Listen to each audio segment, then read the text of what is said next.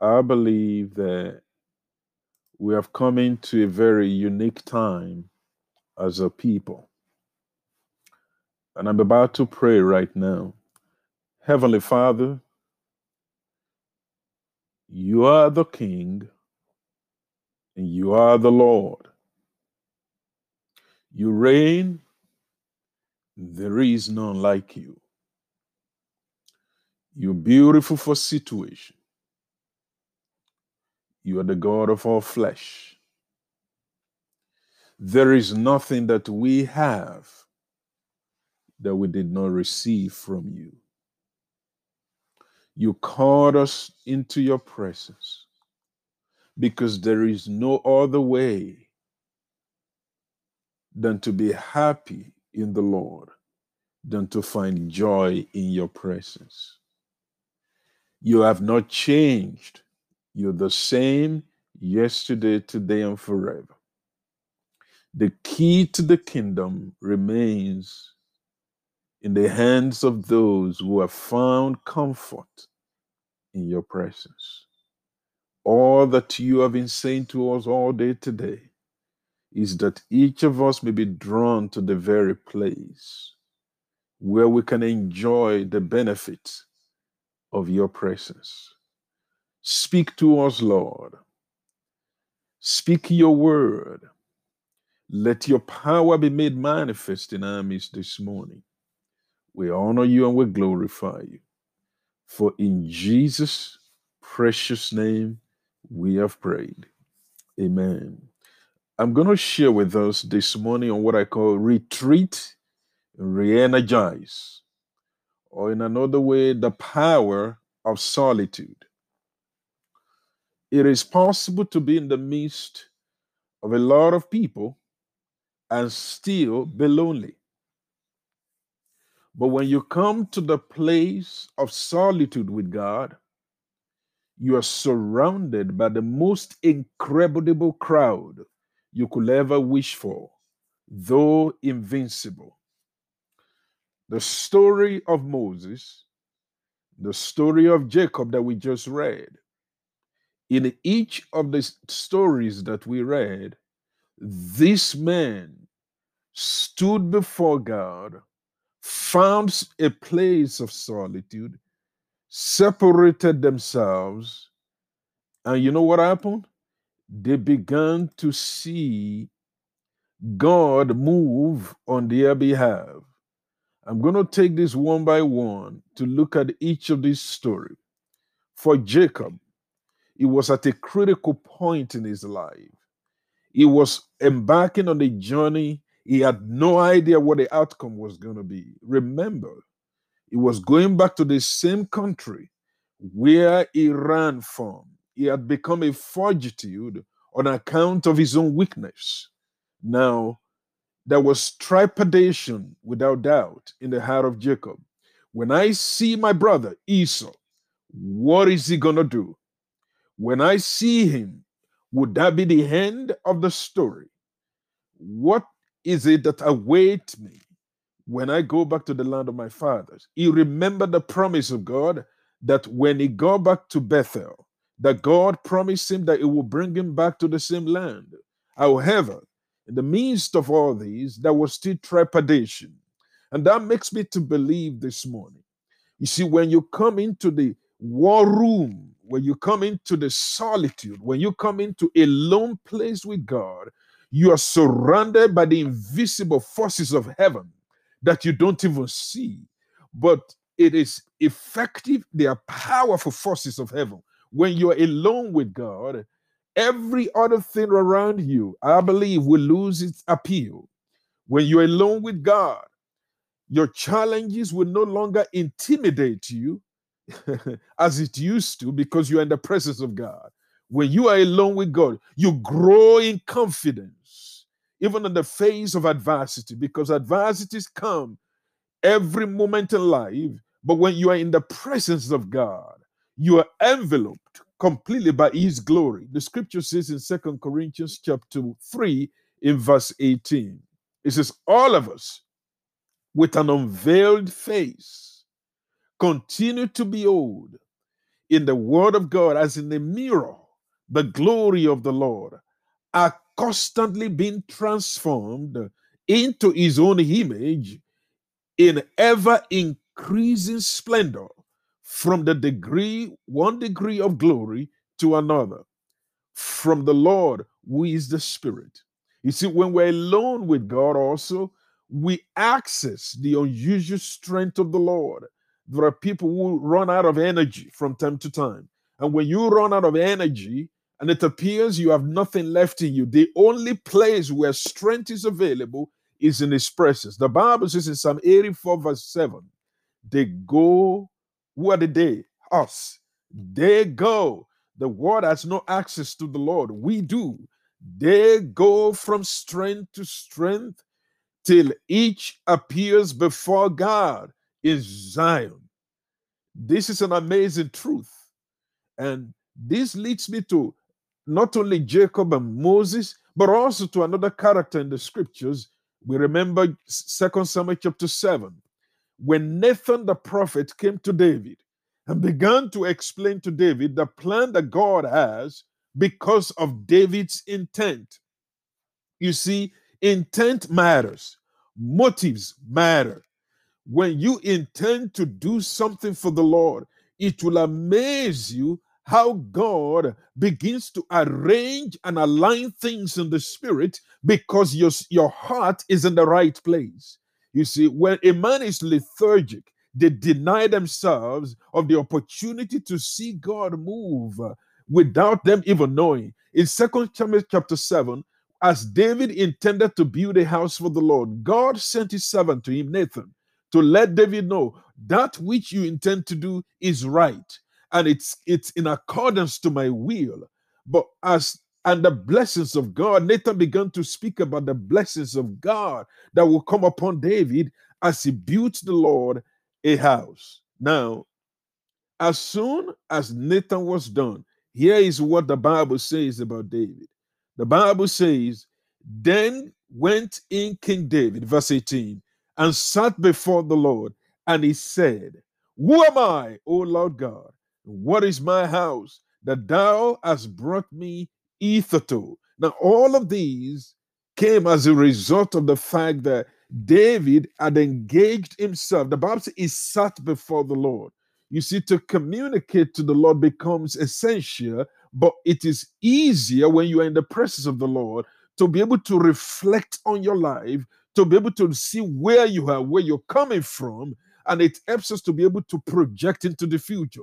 If you're not in the presence of the Lord, how do you do that? The Bible says here, and when David said, and what can David say?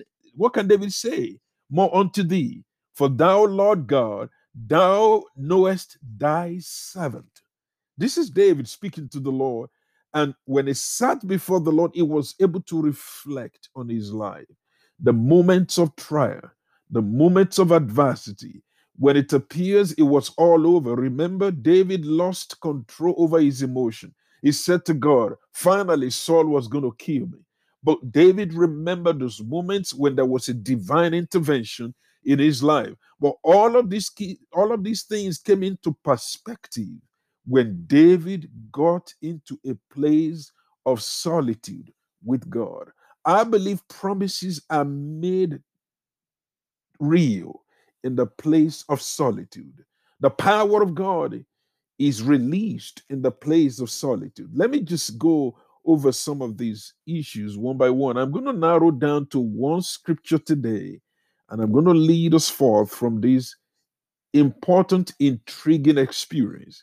And this will bring us into the highlights of what happens when we come into a place of solitude and being alone with God. When you retreat yourself, you will find grace, strength, glory, energy in his presence. Shall we turn together with me this morning to the book of Isaiah, chapter six? Please read with me, brethren. Isaiah chapter six.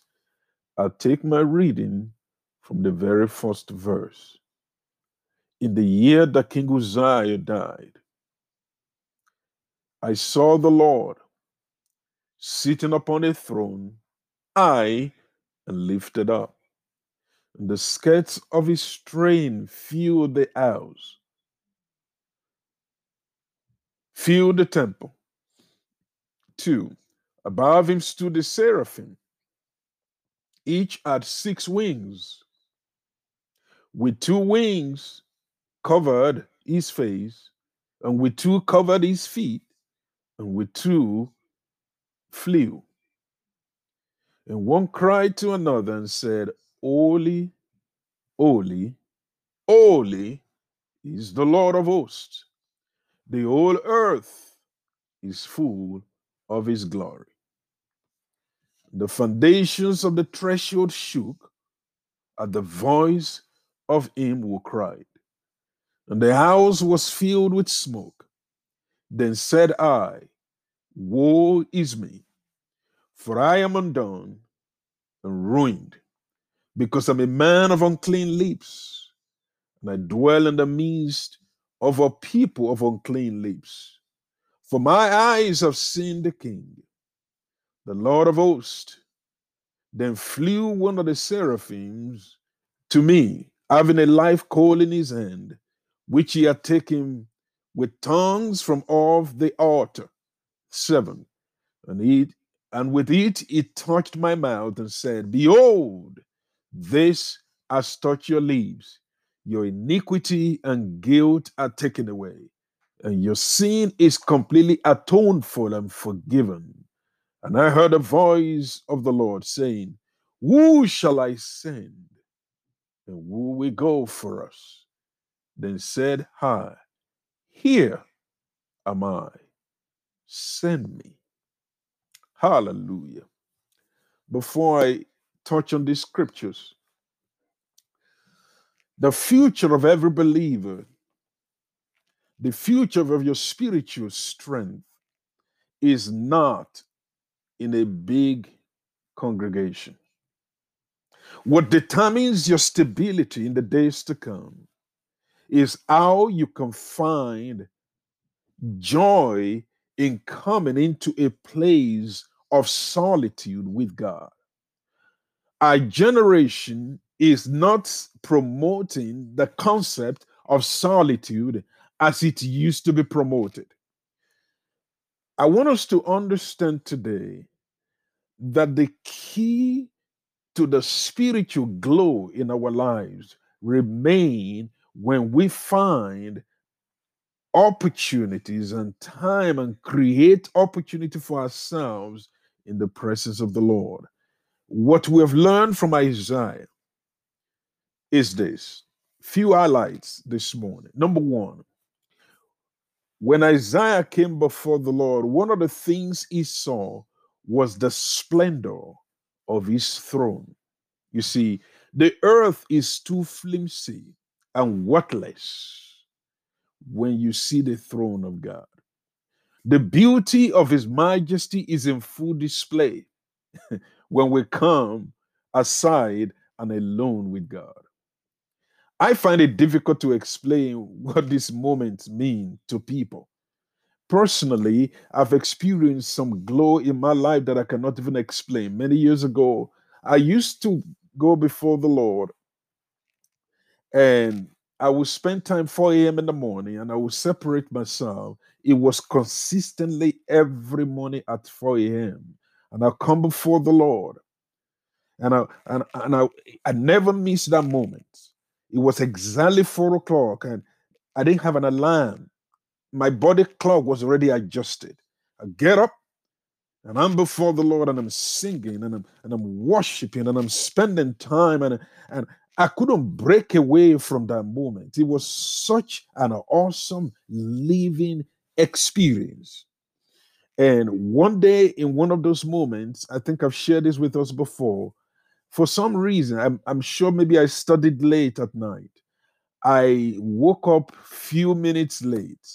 I don't remember how many minutes late. So I went back to the same location where I normally would spend time with the Lord. As I got there, I was overwhelmed with conviction. The Lord said to me clearly, I heard him. He said, I've been waiting for you. I, I just broke down in tears. I, I just started crying. It was not a cry of offense or guilt. It was a cry of humility and submission. I just couldn't believe that the God of the whole earth will be waiting for a tiny young man somewhere. What is he waiting for me for? I just couldn't get over it. I wept and wept for days. I just could. Nobody, I couldn't explain to anyone. That's why I said this moment is not a moment you can explain. It is a moment that is, you are in awe of his presence. The throne, I want us to see from this man's experience, the throne of God is holy and tremendously glorious, that each time you come, you will be left spellbound. When you leave his presence, something happens to you when you come into his presence. The second thing I found is that when you are alone with God, I want us to hear this, you will comprehend the worth of worship. I'm going to repeat myself. When you come into his presence, you will comprehend to a degree the worth of worship. Believers, you cannot worship effectively if you are oblivious from the worth of worship. You see, all worships are not the same. Please, I want us to hear this this morning. All worships are not the same. There is a Cain kind of worship, and there is an Abel kind of worship. You see, Abel's act of worship was received and accepted by the Lord. Cain, his brother, not so. So there are kinds of worship. And when we come to the place of worship, it is essential and critical to know that there is worth in my time of worship with God. That's why Jesus said to those men, if you will not praise me, Father will raise up stone, because the Father knows the worth of worship. It is critical that worship is not just me rising up and singing. No, I am coming before the God of heaven and earth to let him know how great he is. My heart is sold out to him. There is a sense of worth and of worship. And let me just show us from the experience of Isaiah. Isaiah saw the throne of God and was amazed. But beyond that, Isaiah also saw angels in ranks, in their pattern of worship. That's what he saw. Let's examine what he saw, because it's important that as you go into worship, as I go into worship, you're not just there by yourself. You're there, but there is an heavenly host around you. There are hosts of heaven when you come into the place of worship. The Bible says the first thing he saw was seraphim. I'm going to tell us two things about the seraphim. Seraphim, scripturally, in the Old Testament means the fiery one, the one that is full of fire. That's what it means. Those are angelic forces that carry fire. The Bible says he saw seraphims. You see, in worship, you're not just singing to the Lord. You're not just lifting your hand. You are releasing fire when you come into a place of worship. Worship invokes and emits fire. Many years ago, there was a story in a particular village as believers came together and they began to worship together. This is a life story. They began to worship together. It was a time of the great movement around the world. In this local place, it was a, such a local village place. And as they were worshiping, it was a small church. It was a small location. The, the, the story had it that the people in the neighborhood, the people in the village, in the neighboring villages, they saw an inferno, real inferno. They saw fire burning. And so most of them got out of their houses. As you know, in the community, people live together. They take care of each other. They carry their buckets of water. They wanted to go up, put out the fire. When they, when they were running towards where the fire was, they found out it was in a local house of worship. And they saw the fire at the top of the, of the house. And many of them were rushing to go in there. But this is what they noticed. As they moved close to the place, the inferno was still going on, but they noticed nothing was burning. And they couldn't believe it. They were struck by the horror of what they saw. They experienced something similar to what Moses saw. They couldn't believe it. The inferno was there. The fire was still there. The people were in extreme worship of Jehovah. In their local language, in their local dialect, they were singing to the Lord, and there was fire all over the place. What am I saying this morning? When you come into a place of worship, what you have done is to invoke the forces of the seraphims to come alongside with you. And seraphims means fire. The second word that is used in, in Hebrew for seraphim is the word sarav, which means to burn. The implication of this is that the angels that qualify to come before the Lord are to burn in love with God. Do you know, for you to understand the worth of worship, you have to be in love with God. It is the full expression of your love. You're not worshiping because somebody told you to do so. You're not worshiping because you want to fulfill the addendum. Uh, before I ask the Lord, I have to worship first so that I can be accepted. No, you're born in love for God. And that is the key here. To understand the power of worship, the worth of worship, the value of worship. Now, there was a word that is used in Greek for this experience. It is called the triagion. Now, triagion means when the angels of God came before the Lord, they said, "Holy, holy, holy is the Lord." Did you notice the word holy was mentioned three times, which is interpreted theologically as triangium. And triangium means completeness and stability. It also means these things represent the nature of God. Remember, He is the same yesterday, today, and forever. That's Hebrews chapter thirteen, verse eight. These three words that were mentioned also explains the divine perfection of the Holy Trinity, the God the Father, the Holy Spirit, and also the Son. It also explains the complete and supreme holiness of God, unmatched by anything that you can ever see. Finally, this morning, in this worship of these angels, I noticed that the Bible says, and the foundation of the threshold shook at their cry, and their house was filled with smoke of his glory. Now, it all makes sense to me this morning, brethren. Remembering what happened to Moses on his way after being alone with God, the Bible says his face shone. There is something about coming into the presence of God. Something has to happen to you. You don't leave his presence the same. When his presence is in a place, something has to give way. The foundations that need to be shaken, I decree this morning, will have to be shaken in our lives. There are foundations that are not in alignment with God. There are foundations that need to be destroyed. There are foundations that have no bearing in God. But when you come into the place of alone with God, foundations have to be shaken. The Bible said the foundation of the threshold was shaken. And I believe, God, that when we come before the Lord with an open heart, something begins in our lives, and it is real, and it is marvelous. And I said to myself, I don't want any blessing in my life that God has not ordained. Because when God ordains a blessing in your life, it will overrule every situation in your life. Glory to God. The third thing that I found out is that in the alone place from the book of Isaiah, there is a true x-ray of your humanity. Hallelujah. You see, as humans, we're imperfect. We lack a lot of stuff.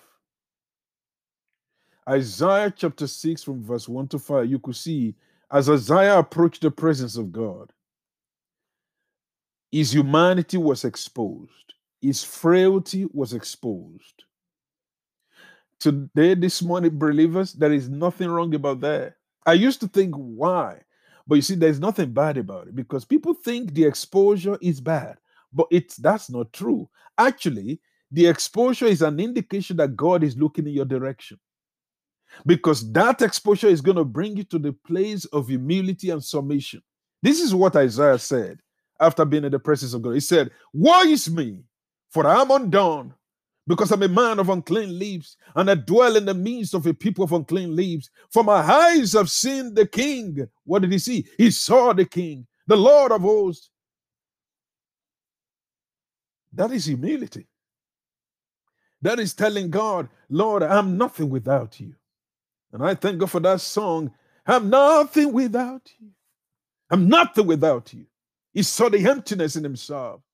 He saw the frailty of man in him. The Bible crystallizes by saying, then flew one of the seraphims, having a live coal in his hand, and touched Isaiah. And when the angel touched Isaiah, he said, your iniquity and your guilt are taken away. Believers, let me spend some time here. You see, each time we live in guilt and condemnation, you are not in the presence of God. Because in the presence of the Lord, it takes away the guilt. It takes away the condemnation. He fills you with the conviction of his glory. That's what he does. And that's what happened to Isaiah. Because not only that the life of Isaiah was on X-ray before God, God also helped him to see the ashtray of a broken life. This man was totally sold to God afterwards. When you're alone with God, number four, you experience the sense of purpose. You see, in life, we think we know many things. But you see, until you come into his presence, then you find the true definition of your person. I believe life becomes meaningful. Your pursuit is defined when you come into his presence. This is what Isaiah said. He said, also, I heard the voice of the Lord saying, whom shall I send? And who will go for us? Then said I, here am I, send me. Isaiah had been prophesying before this. But you see, there was a redef- the redefinition of purpose when Isaiah came before the Lord. And number five this morning, in the place of loneliness, when you're alone with God, the unknowns are made known. There are many unknowns in this world, and it is called mysteries. But here is what the scripture says, Proverbs chapter twenty-five. It is the glory of God to conceal a matter. And the, but the glory of king is to search out a matter. It is the glory of God to conceal a matter. Daniel chapter two, the Bible says, it is he who reveals the profound and hidden things. He knows what is in darkness, and light dwelleth with him. First Corinthians chapter twelve, verse nine. It is written, things which eyes has not seen, and ears hath not heard, which has not entered into the heart of man, all that God has prepared for those who love him. For God, for, for to us God has revealed them through the Spirit. For the Spirit searches all things, yea, the deep things of God. The world is driven and riddled with the unknown. I'm telling you right now, the reason people go, I don't know how many of us have ever asked this question. Why do you think people go after psychic? They do. It's because they're trying to find out something they don't know. And the psychic comes and said, you see, your grandfather is still is on the lintel of the house. He comes around and, and shakes the window and shakes the door and, and all of those shenanigans and all of that. And And, and, and the psychic, and, and they say, yeah, I saw that, I saw that, and made and made a reason and appeal to their to, to their desire. But here comes the God of all flesh, who is willing to reveal, who is willing to make known. The Bible says, secret things belongs to God, but the things which are revealed belong to us and our children. Believers, we are not going to have answers to every nagging question in this world. But the time alone with God will bring you to the place of comfort. Our time alone with God will enhance your spiritual senses to recognize and understand what God is doing, the mind of God for your life. And I decided to just quickly go over this just briefly this morning. What do we know when we come into the presence of the Lord? Please, if you can write this down, I wouldn't mind. We know the time we're in. You see, timing is important for everything in life. When you are not conversant with timing, you, you, you're, you're befuddled, you're distracted, you're confused, you're wondering, when will God ever do it? The same happened to Abraham. In Genesis chapter fifteen, he went straight to God and said, God, you already spoke to me. You spoke to me many years ago. Would see that I go childless. When is this promise going to come to pass? The Bible said the Lord said to him, come out, come to, come see. And it says, lift up your eyes. It says, what do you see? He said, I see stars. He says, as, as he, he says, so shall thy seed be.